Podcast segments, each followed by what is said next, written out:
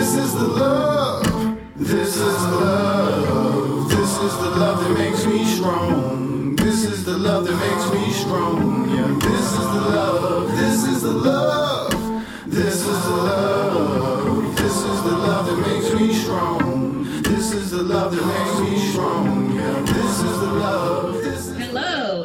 To Dad Daughter Dialogue, the opportunity to lift up me and my dad's relationship, but hoping this will inspire you to share and chat more with your dad, be it your biological father, grandfather, stepfather, like a father, or any other variation. I am your co host, Aisha DeBerry, and I am sharing this time with the coolest co host, my dad, Roy DeBerry. Well, you can see where my daughter and I have such a good relationship because she's known to to flatter a little bit. But uh, hey, Aisha, how are you? I'm good. Uh, glad to be back with you today, and we're just so also very happy to have with us the Fred Waller, uh, the man from Hawaii that's going to be joining us later on to talk about food and fun and all the great things he's doing in that great state of Hawaii. But just good to be back on this podcast, and we hope that the audience will enjoy some of the things we're going to address today. Absolutely. Like Dad mentioned, today we're going to talk about family and food. So sit back, stay tuned, and share love. This is the love. This is the love. This is the love that makes me strong. This is the love that makes me strong. Yeah, this is the love. Before we get into the heart of the conversation that Dad just talked about, we want to just pay some time to what is going on um, currently. It's it's now May 30th, 2020, and I live in Atlanta. Dad lives in Mississippi, and, and many of you may know about all of the things that have gone on with those such as Ahmaud Arbery or George Floyd, and um, we really are having a hard time as Black folks dealing with this the temperature. The temperature right now is hot. We've had several protests to occur um, all across the nation. And really i my my heart goes out to not only the families of so many that have been affected up until this time but also to those that are just kind of caught up in everything that's going on. And, and it's interesting because a lot of folks are quoting Martin Luther King to be this peaceful protester and bringing him in as such. But Martin Luther King also spoke, and I'm paraphrasing that that you know it's hard to say, well, stop protesting, but also understanding that people are just fed up and they need some way to express themselves at this time. So we want Dad and I to just say, we uh, hear you, we see you, we care for you, and we love you. And going back to our lab, last podcast, if you tune in, we did talk about voting. So, Dad, what are kind of some of your thoughts on it before we move forward? Well, thank you, Aisha. And of course, you know, we feel strongly for all those lives that's been lost. You're right. You quoted from Dr. King, and people tend to call his name sometime in a way that's misunderstand what King was about. Uh, it's very difficult to get peace without justice. The other piece that's important, you mentioned the frustration that people have when you have so many examples of black men being killed by the police and nothing is done, they're not charged and not held to account. I mm-hmm. think historically, if in fact the society had uh, been responsible enough to hold people to account when they do commit murder or they do commit uh, acts of, of violence, then people wouldn't be forced in a position that they are forced in now, which is one of, of frustration. And you're right, the temperature is hot. I think, though, we have to, again, we rely on our leaders whether it be their religious leaders or secular leaders, to help calm the situation. And by the mm-hmm. same token, uh, say to young people, particularly in the cities of Minnesota and Atlanta and Memphis or wherever, just don't be angry. Organize that anger. Put that anger in a place where it's going to be sustained, where you can make a difference in your community over the long haul. The other thing I would say to my white brothers out there uh, some of you may have seen some videos that's been done recently that speaks to white women and some white men too, speaking to the fact that white people themselves got to address institutional racism. Mm. Black people in this country alone cannot solve the problem. This has to be a concerted effort on the part of good white people of goodwill throughout this country who says enough is enough and they want to see a system that treats everybody with dignity. But you start by And we don't have time for the day, but education, you start in the community with housing, you start with jobs, you start with medical care, you start with this notion that each human being is valuable. Each human being has value. If you start from that premise and then make these other things happen, then we can have a better society that King talks about, that sort of good society. We're not there, not even close to being there, but I think we can get there if people decide that they are just sick of, tired of institutionalized racism and want to do something about it. So true, Dad. You know, and I want to just bring into the conversation our guest, as mentioned earlier, Fred Waller, who is a cousin of mine and a nephew of my dad's, of course, and just kind of get your perspective, Fred, of what's going on, because he's way over on the other side in Hawaii, and just want to see what what you're thinking or feeling right now. You know, like Uncle Roy and you both said, an unfortunate situation right now. and The temperature is really hot from what I can see on television. Because uh, here in Hawaii, I don't want to say I'm speaking for the entire island, but I've been here since 1991, and uh, there's a lot of stuff that goes on here. But what I can really say, my opinion with what I'm seeing here, we're not seeing really anything any protesting or anything happening.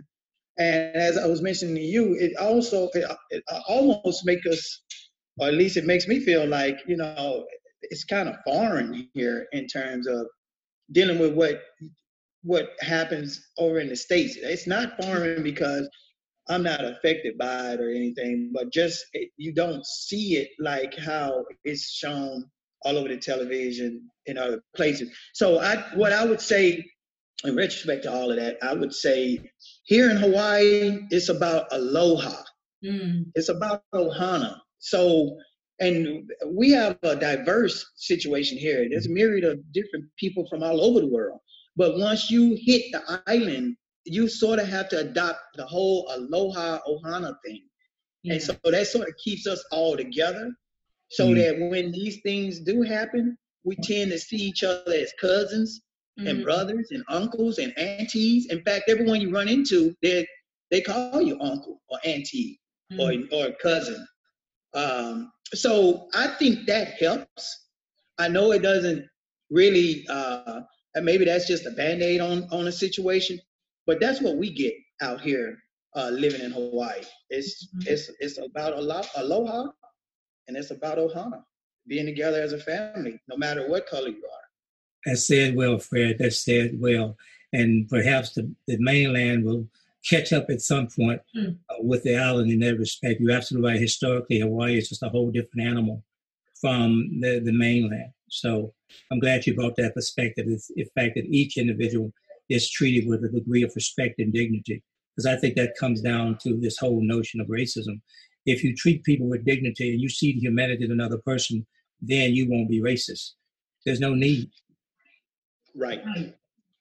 Yes, thank you, you know, Fred, so much for giving that perspective. And you said something, you know, along the lines of people are treated like uncles and aunties. And so that's a great segue for us to talk about our family. And um, I also want to send love out to all of our family that's going through this time and, and monitoring this trauma that we see on social media and on the news. But so ha- I'm so glad to be able to say that I have this large family of folks that love and care for each other to get through these moments because it sounds to me in Hawaii that's what you have an extended size of family, right? Everyone comes in. But I want to um, take this time to highlight our family as we transition from um, currently where we are and hurt and talk about some good things that we can be happy about. So um, I'll, you know, I'll just start off by saying we decided, Dad and I decided to do this podcast today to talk about family reunions because many of you that are listening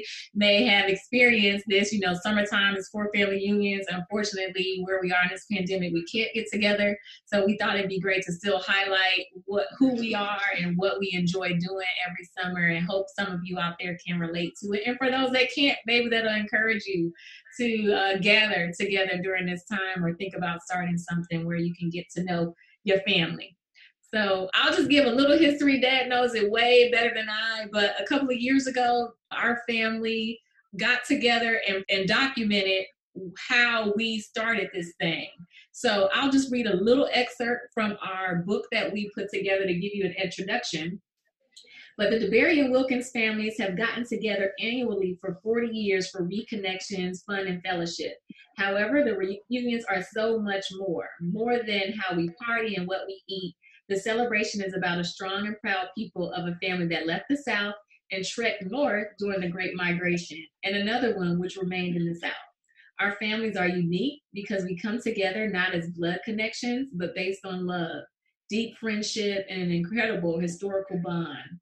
Each year, we are called upon to articulate the important imperative part to share history, and we have a value of family. And the need for young people is what we really uh, lift up so that they can get to know who they are and move forward with the DeBerry Wilkins legacy.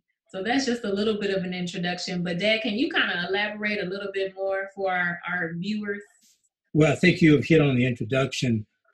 Briefly, this notion of family reunion in terms of our family dates back to not blood relatives, but friends. And you mentioned friendship in that short excerpt there. And that was Roy DeBerry uh, on our side and Wilkins on the other side. And the Wilkins and my parents uh, grew up together in Mississippi, lived on before the Depression, but uh, during the Depression. And before that, my grandparents and their great parents uh, knew each other.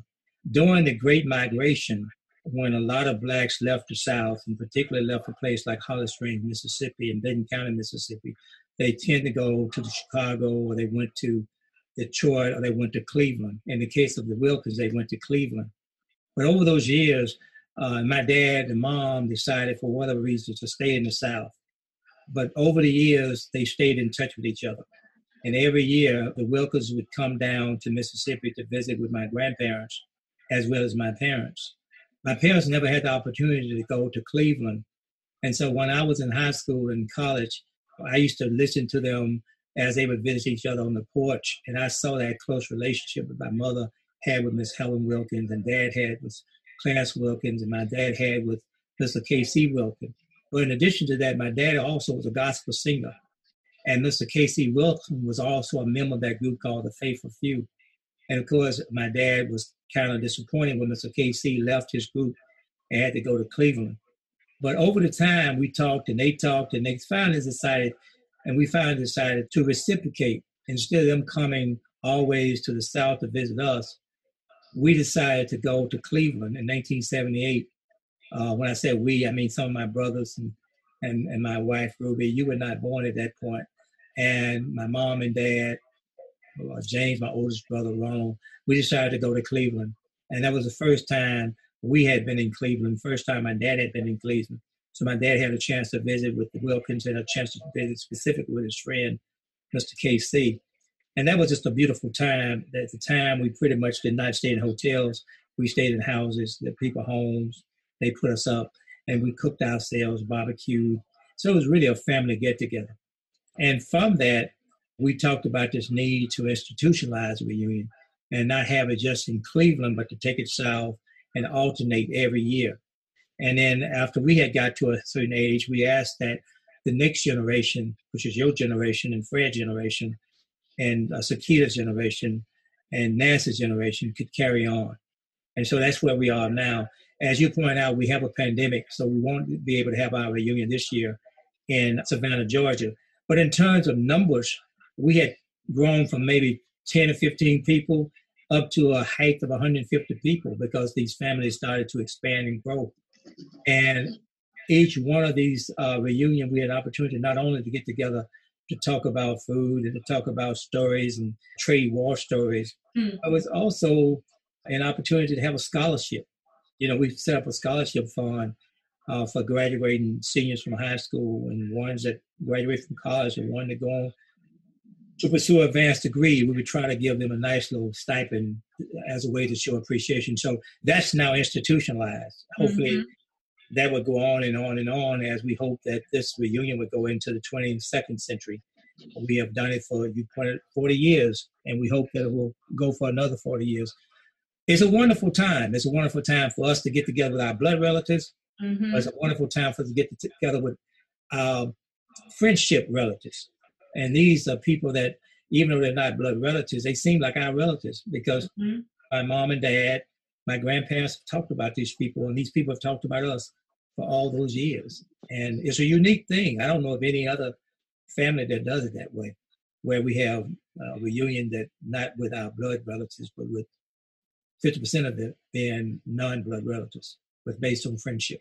I know it is. That is just so amazing. And The fact that we've been able to do it for so long is just amazing. I mean, I even like to just brag every time when I get ready to tell folks I'm getting ready to go to the reunion. I'm like, yep, we're having a family reunion. I can't miss it. I'm gonna see my cousins, and I just go on and on about it. So it's always been something that I have enjoyed going to. I know Fred has as well, so he can't wait to tell his side. So it's just you know, it's so many stories that we have from that those summer experiences, and I'm so glad that we've been able to keep it together.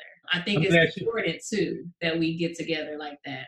Thank you. I just add one other point to that is that you know you had talked about diaspora last time we talked about a name Mm-hmm. And reunions, and this is not unique to Black people. I think all people have reunions. But the thing that I think would make our reunion so unique, so unique is that not only did we have the diaspora from Africa here, but we had a diaspora when Africans, you know, were in the north and then they came south. And then there was another diaspora, in my judgment, when black people in the south went north. Mm-hmm. And then mm-hmm. there's another diaspora that's taking place over the last 10 or 15 years where a lot of blacks have now moved away from the north again back south. Mm-hmm. But all during this time with these diasporas, uh, there's always been that thirst to uh, reconnect and stay connected. Yeah. And reunions are a way to do that. But it's also a time for fun and fellowship, which we'll talk about later, and some humor as well. Because one of the things about our people, as you know, the, the ones that went north oftentimes made people in the south, particularly rural area, you know, feel like they were the country bumpkin. All the time. They, they had gone off to the big city and mm-hmm. been with the lights and uh, lived in the big homes and had the big cars and of course would come down with their flashy suits on. And I always wondered whether some of those suits may have been rented. I found out uh-huh. later some of them were.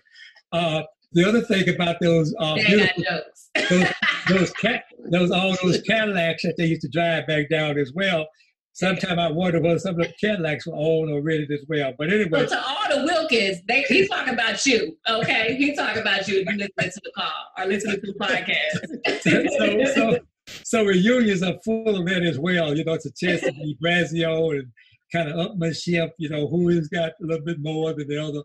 But it's all done in good, uh, good fun and, and laughter. And you know, we used to have some real comedians in the family on our side in the Wilkins family. We still a lot do. of times they would say side yeah. Fred may be aware of that. And you too, get them old folks hear those dirty jokes. Um, but we had some real comedians as well. And uh, they, they, those people are missed. They are like the icons that are gone yeah. and would be missed. Some of these people are truly poets. I mean, you just listen to them for hours and hours, tell stories. But anyway, I just that's just an aside. No, that's the beautiful thing about the reunion. It, you know, Fred and I and a couple of other cousins are on a group text, and we were just going down the list of the people that we miss, you know, that have passed on and just been you know, just great people in our family because they were jokesters or they, you know, they ran with you wherever you were going, or those are just people that you leaned on or looked up to. So rest in heaven to all of our ancestors that have passed on um, that we missed to be a part of the family reunion. And again, a lot of those names we wouldn't have known if we didn't have a family reunion. So um, I think the bonds that we have now are because of the times that we not only spend together throughout the year, but at least that one time we know we can all get together. So I appreciate you, Dad, kind of lifting that up. But you know, with all family reunions, even though we talked about the excerpt that uh, family reunions are not just about food, food is a big part. So let's not play around, Dad. That is a big part of the reunion. Even though Dad always likes to make fun of the situation of what we eat. He's like, you don't eat all that fried chicken. You know, Dad, is a he was the pre gluten free vegan person before that was a thing. Trust me when I say I know that. I was eating wheat germ before that was popular.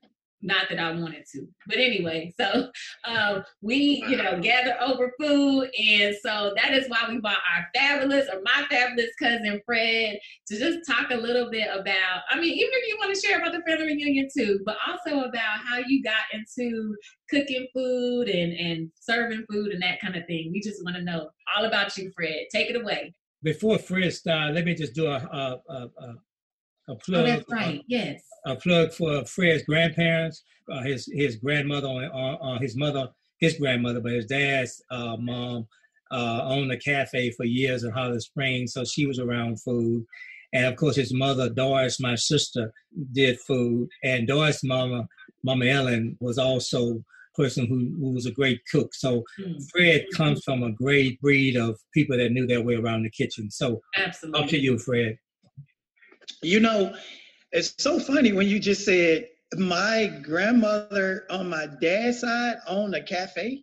She ran a cafe. Miss Modena ran a cafe for years. Yes, there. Who? Uh, Fred mom. Huh? Yes. Who are we talking about? Clara? Yeah. I did yeah. not know that. Oh yeah. Wow. Right there on the corner of Memphis Street. Unreal. I mean, well, here we are again, learning something new every day. I did not know right. that.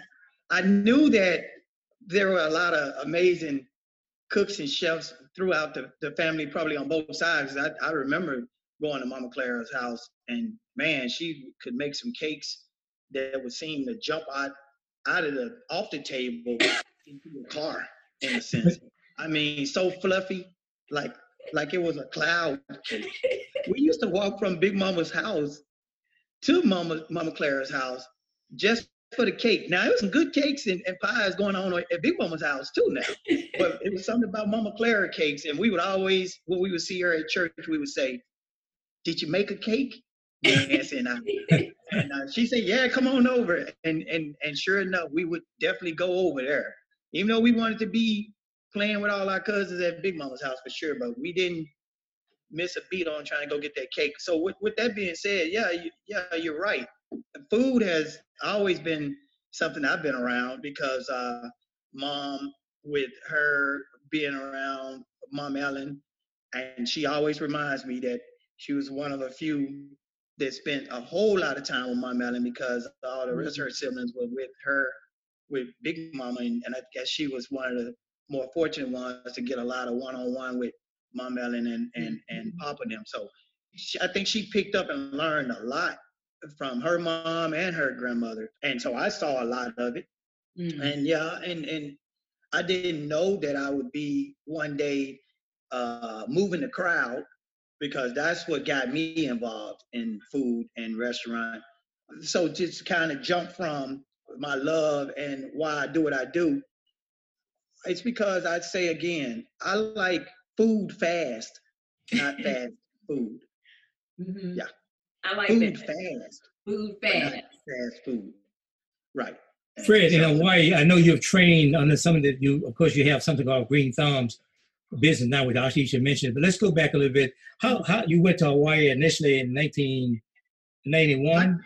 yeah, I was in Memphis and uh, doing some cooking, working uh, right there in uh, Germantown and with the Belz that own the Peabody Hotel, which is a well-renowned kind of situation. You know, everyone knows about Peabody, and the shouts out to Peabody Hotel in Memphis, Tennessee. Mm-hmm. Uh, but yeah, I got around some of them chefs and, and learned that cuisine right there in Memphis. Not necessarily soul, but it was uh, a high-end style of cooking, a little mm-hmm. Mediterranean, Italian, so on and so forth. Joined the military uh, as a food service specialist, mm-hmm. and uh, that was an amazing um, opportunity for me because I, I could have done something different. I had scored high enough to probably fly a plane. I don't know if you all want, mm-hmm. would want me to do that or not. But uh, but I chose I chose food service because I was familiar with it and I knew because I I'm the type of kid when I was growing up I like to do things I know I can do well. Mm-hmm. I would jump out there first. So I knew cooking would be my thing. I didn't have to really learn that. I just needed to kind of fine tune it, an opportunity to kind of maybe learn some more and just sharpen what I what I already knew. And so I ran with that. and I and and I did. I exceeded the expectations in terms of the schooling. I I was a fast tracker. I did well in basic training because I wasn't a guy that was fighting anything. So long story short, came to Hawaii, food service specialist. I got out of the military three years after serving troops and, and soldiers that would go out. You know, we were the support. And like I joked, not to jump off the same subject, I was joking with my son one day and I told him when we were talking to a military guy, I may not ever see him in terms of because of the job he does. Unless I go and visit him, unless I go to the doctor or unless I had a, a issue with administrative or whatever, that would be the only way I would see him. But mm-hmm. all of them saw us. You had to come see us. You needed to eat, and that's right. who we are. We take care of that tummy. So yeah, uh, got here in '91. After joining in '90, stayed in the military three years, got out, decided to stay here uh, because I saw so much opportunity, and it wasn't enough of us. It wasn't enough of us here, so I kind of wanted to represent. Uh, and then Aloha with a Southern hospitality, it was OV. It, it was a done deal for me. That's fantastic. So you worked on that some initial because I know when I visited you in Hawaii, I can't I can't remember in, but it was late '90s, maybe early, maybe after 2011. But at the time, I think you had worked on a well-known chef, and I think you sure. shared with me a book. Uh, would you just share a little bit about him and that experience you had? Yeah, it's so funny that you say that. Sam Choi's. Shout out to Big Sam. Uh, big Sam was a big chef, and he was a big guy. And I, I remember he used to wear a shirt. He had T-shirts that said "Never trust a skinny chef."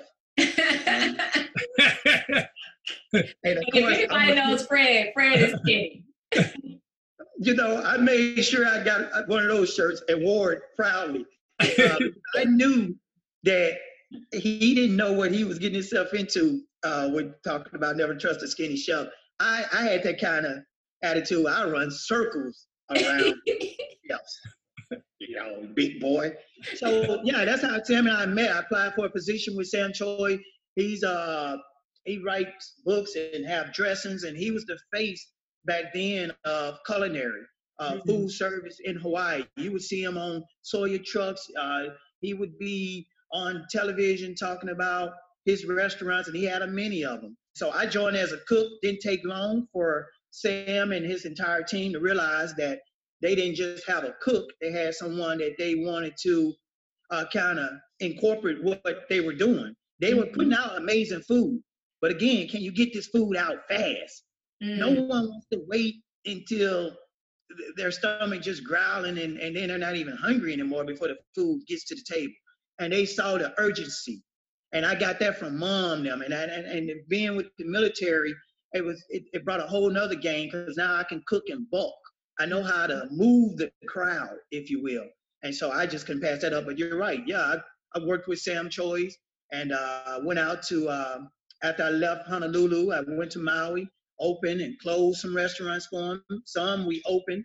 I've opened some restaurants with Sam and I've closed some restaurants with Sam. So I've, I've got an opportunity to see both ends of, of that spectrum. And uh, but yeah, it's just a whole thing about moving with a sense of urgency, moving the crowd, putting out food fast, and uh, and then loving it. I mm-hmm. mean, I love to see people at all when that food comes out great, fast, and it tastes great.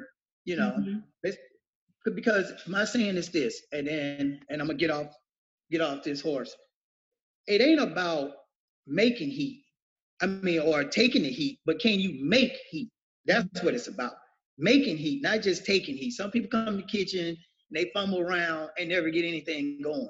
It's mm-hmm. about getting in there, knowing what you're doing, get it done, and then be able to sit down with your guests because you can put it all together like that. Well, I won't tell you as an uncle that I'm in all of you, man. I know you're kind of modest, but uh, if you would just, uh, Anisha may be aware of this story as well. You know, I'm full of stories, by the way, as you know.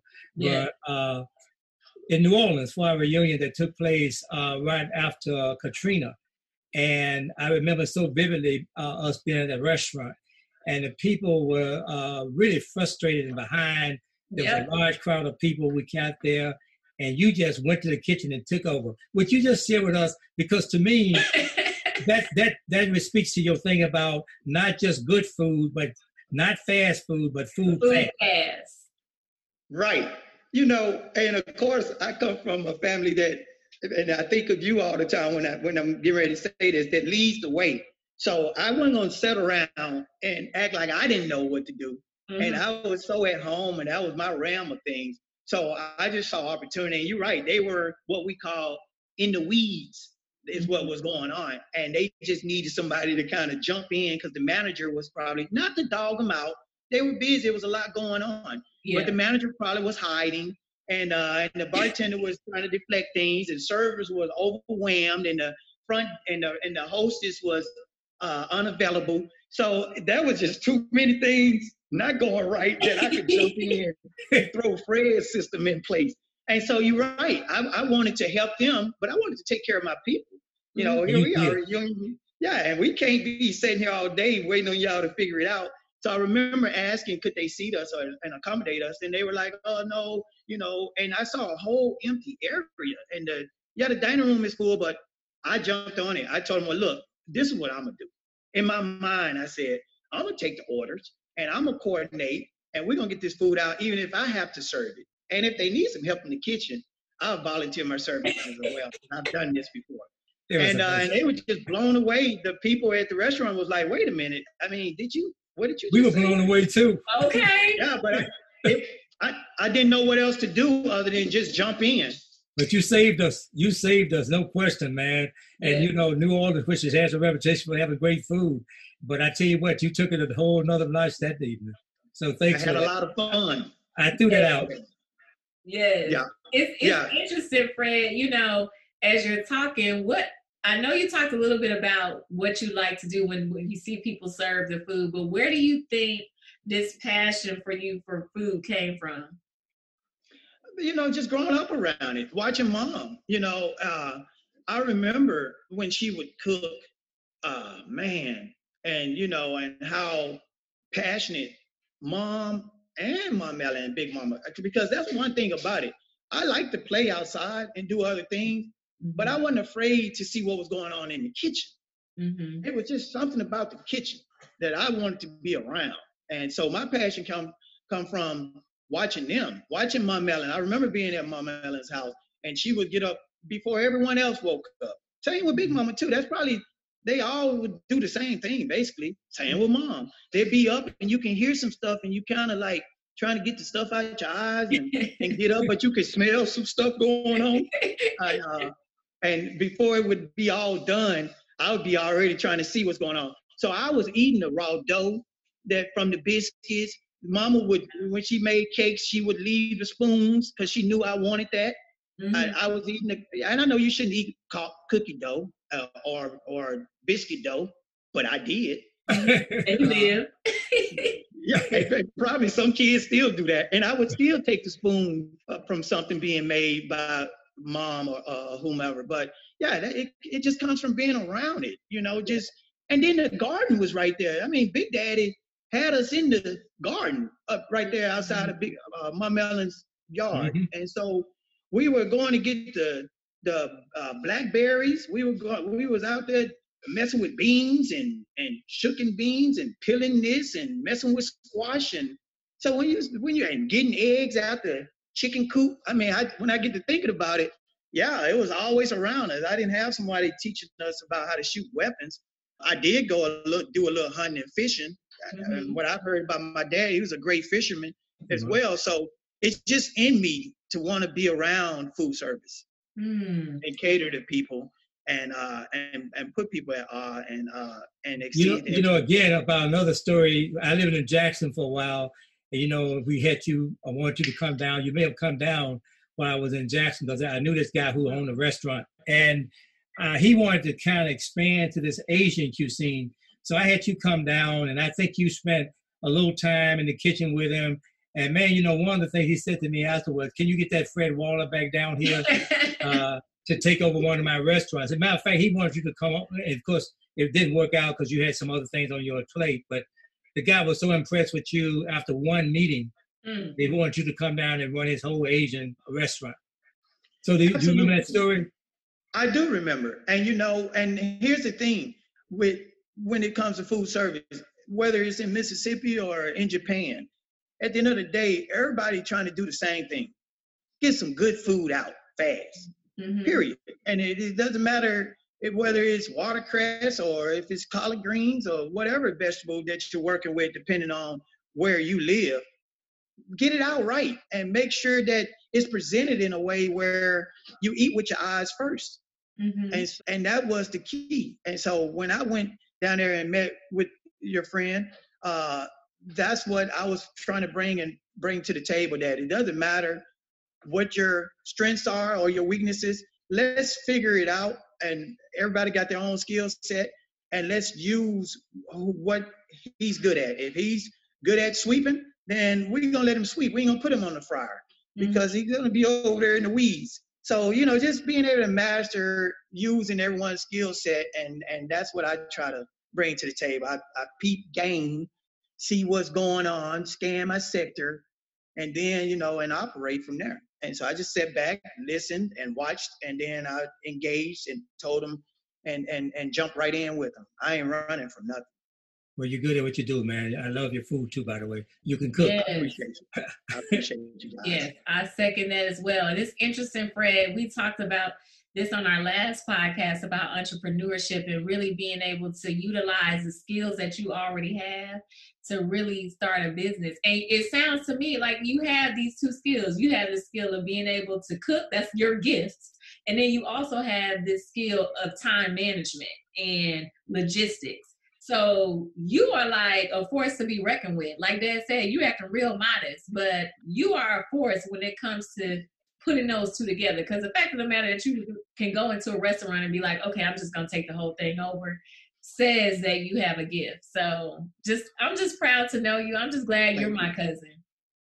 I feel the same way. Every day, every, every time I wake up, I know for sure I got a beautiful family, and I just can't wait to you know get with you guys like this in this kind of setting and be able to reminisce.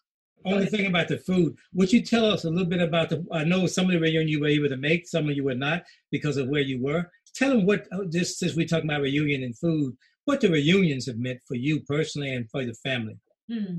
Oh man, I love reunions. You know, earlier when you was talking about how unique our reunion is, to be reunion with uh, family and friends. Mm-hmm. And so the friend part is what made me think about, yeah, I, I remember I love getting with the family and I missed a few, but I also love getting with the friends mm-hmm. because, you know, there's a saying where people always say, you know, you better before you start coding them, you better make sure that they ain't your relatives. so, you know, that might be your cousin or something. Okay.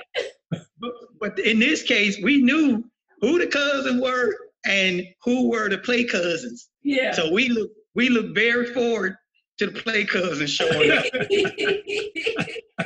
if anyone doesn't realize, Fred also misses Carla as a comedian. Just you know.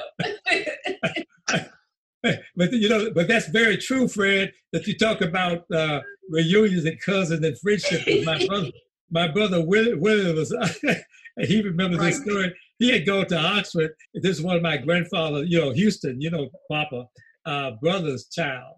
And uh, he was trying to court her. It turned out, you know, they would have been like first cousins. Mm-hmm. So uh, they started talking about, well, who are your folks? And she said, well, uh, I'm a McEwen. He said, who are your folks? He, he said, D-Bear. He said, who are your mama? She said, she's a McEwen. They said, well, yeah, we kid folk, so you can go another way. so, but reunions, but, but, but, but reunions are very good though because they can help you find that. Otherwise, you may not know. that, that, that's super true. But yeah, I, I enjoyed going to the reunions, having all the fun, all the activities that we would put together. They're, they're, I'm sure you guys are still doing it. It's been a few years, but mm-hmm. you know, every time I do make it to one, uh, man, it's just it's an overwhelming feeling I'm gonna do a better job with making sure I get my kids more involved with reunions because it's just been a big transition with being out here and and trying to run a business and and and raise kids and and and all this other good stuff. But it's no excuse. I'm gonna do a lot better. And in fact, I wanted to make it to this one this year, but here we are. But yeah, it's it's I loved going to reunions. I love running, playing, having so much fun, uh, winning. Uh, good opportunity. Oh yeah, winning. I always win. I always want to win. I never play anything just to play it. I don't Yeah, care what. Michael Jordan. That's the truth. Even in kickball, down the daggone kickball is competitive with the poor little kids. Yes. It- and I mean, and I pick up a ball, whether it's basketball, football, baseball, bowling. My mindset is to win. So you got to you got to bring your A game, even if I don't have no game. I want to win. As you can see, we have a lot of fun at the family union. Were there any closing words, Fred, you just want to share with us before we, you know, come to a close for today? You know what an amazing experience. You know to sit here with the honest dad and daughter dialogue uh, kind of situation. You know, I had my son ask me, I wonder if we could do a, a, a father and son dialogue. Yes. I, I told him possibly, but you know, to be able to be here and sharing this moment with you guys is uh, more than words that I can say. I, I can't even describe really the feeling. It's it's an honor. I talk about you guys all the time, and so I'm just very appreciative and I'm humbled by this experience, and and I'm glad that uh, that I'm I was able to be here with you guys today because it's just it's gonna really do something for my day today for sure. You know, it just it's lifted me. You know, the smiles and the joy. You know, and you can feel this stuff. You can feel these vibrations, sensations all the way across the the Pacific. I Mhm. feel the aloha, and uh, and so I'm just I thank God every day that I I had an opportunity uh, to grow up around you guys uh, you. because that's what I say. Dad, my my dad may not have been there, but I had a lot of dads Mhm. and a lot of moms, You and so certainly did. so I thank all of village. you. It took a and village. all of them. Exactly.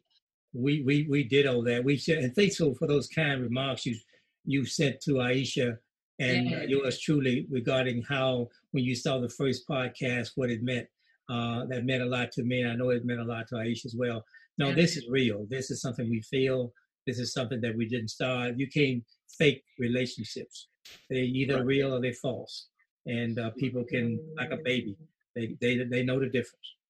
Absolutely. Absolutely. And just like you said, Fred, eh, we're hoping that this podcast is even if you don't have the relationship with your dad, there may be someone else in your life that's like a dad or some other variation. So check in with them as we get closer, as we move into Father's Day. Thank you so much, Fred, for being with us. I know you early you're up early to be with us. So we love you and appreciate you um, for you too. that and we i'm so glad i learned some more stuff there just about you know what fred has done. I haven't known everything that he's done. So some of these things are new to me. So again that's why we have this podcast. It just makes me that much more proud to know you. Not that i didn't love you any less but now i love you even more to know all the wonderful that. things that you've been doing. So again thank you fred for being online. And we just want to say thank you all listeners for tuning in. I hope that this has uh, made you think about your family. And if you don't have a family reunion, maybe you all, like I said earlier, should get together and just get on a Zoom call. We're in a pandemic. We've been doing it in our family. Just give it a try. It doesn't have to be everybody, just a few folks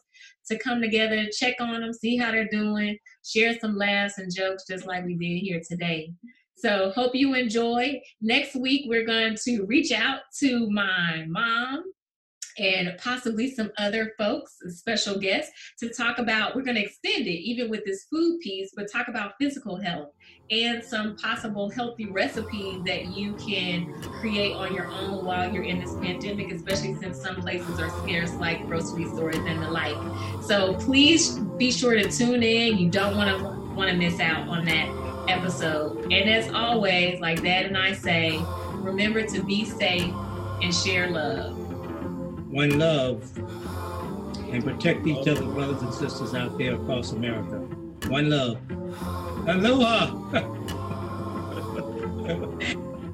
If you would like to contact us, email daddaughterdialogues at gmail.com and let us know how we're doing as well as what you'd like to hear us discuss. We are now on Facebook too at Dad Daughter Dialogue. So you can comment there as well. We appreciate you tuning in and ask wherever you are, even if you're in Hawaii. Be and stay safe. One love. That's it. love. This is the love. This is the love. This is the love that makes me strong. This is the love that makes me strong. Yeah, this is the love. This is the love. This is the love. Strong. This is the love that makes me strong. Yeah, this is the love. This is the love. This is the love. This is the love that makes me strong. This is the love that makes me strong. Yeah, this is the love.